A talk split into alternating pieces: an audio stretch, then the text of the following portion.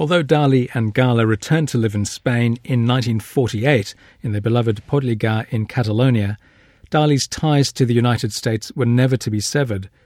Between 1948 and the late 1970s, Dali returned to New York every winter, taking up residence in the St. Regis Hotel.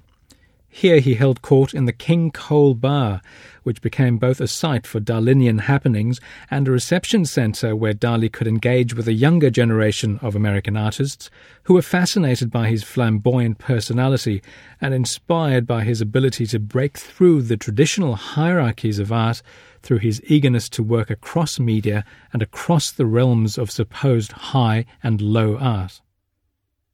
Dali was always interested in scientific discoveries. He once described himself as a fish swimming between the cold water of art and the warm water of science. The invention of the holograph in the 1960s, which enabled three dimensional imaging, melded his love of new scientific discoveries with his love of optical illusions and tricks with perception. Dali was one of the first artists to take up this new medium. He said, the doors have been opened for me into a new house of creation. Dali's first choice for subject matter was the rock star Alice Cooper. In this room, you'll see film footage of Dali's holographic work, first cylindrical chroma hologram portrait of Alice Cooper's brain. As an art student at Cortez High School in Phoenix, Arizona, Alice Cooper had studied surrealism and had been particularly impressed by Dali. He went on to incorporate numerous Dalinian elements into the Grand Guignol performances staged by his shock rock band from 1969 onwards. Dali, in turn, became one of the many celebrities who attended the bizarre theatre of Alice Cooper's concerts after 1971, when his band, enjoying much success following the release of their Love It to Death album, enacted wild scenarios involving androgynous sexuality, boa constrictors, guillotines, and public hangings. Cooper recalled, We were into fun, sex, death, and money when everybody was into peace and love.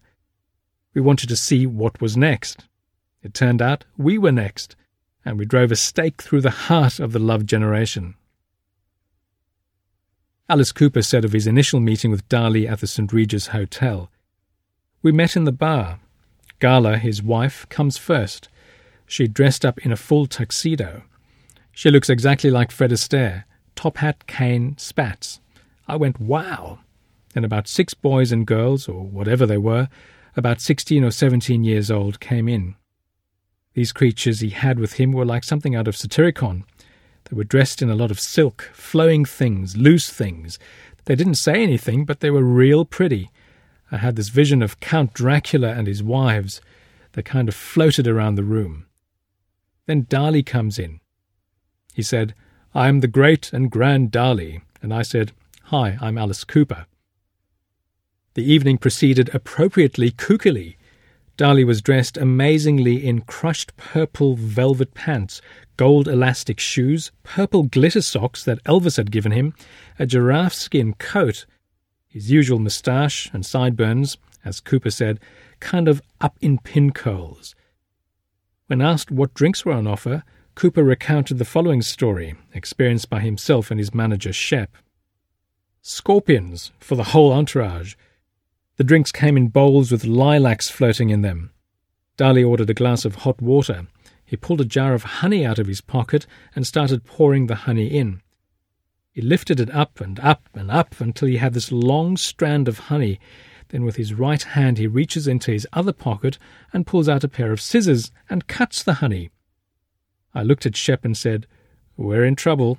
This guy is out there. Clearly, the two hit it off. As journalist Jay Stowe quite hilariously put it, in early April of 1973, a mind melding of sorts took place in New York City. Over the course of about two weeks, shock rocker Alice Cooper and Salvador Dali, fabled surrealist, ate together, drank together, and basked in the glow of each other's exceptional freakishness, and oh, it was beautiful. Alice posed for his portrait in 1973. He wore over a million dollars worth of jewels on loan from Harry Winston, and a new brain designed for Alice Cooper by Dali that included symbols such as a coffee eclair ant and a soft watch. Dali also made a microphone for Cooper based on the Venus de Milo, which Dali said represented the shattering of antiquity by this rock star's voice. Dali went on to create other 360 degree holographic works, including one that depicted him painting a portrait of Gala. By 1974, when a prototype museum of holography was opened in New York, Dali was already named as one of the old masters of this new art.